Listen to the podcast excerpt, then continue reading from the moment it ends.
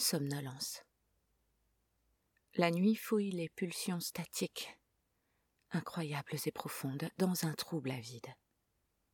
Comme les vallées bleues de l'inconscient dans lesquelles on visite encore les visages suspendus de Mexico.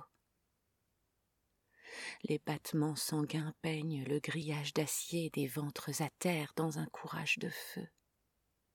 Il fuit fatigué les nuits en double fond, rattrapé par la mésange bleue sans ailes sur la branche coupée, en état larvaire flottant, sans acoustique découpée. Et ce sang partout qui afflue, et oublie la stagnance sèche qui reflue, afin de ne plus accomplir les pensées et les actes de ma foi ni de ma raison. Démence juvénile adulaire trop lourde dans la poche des secrets la mer et les idées qui frappent ma tête, mon écho qui hurle contre la paroi des vaisseaux.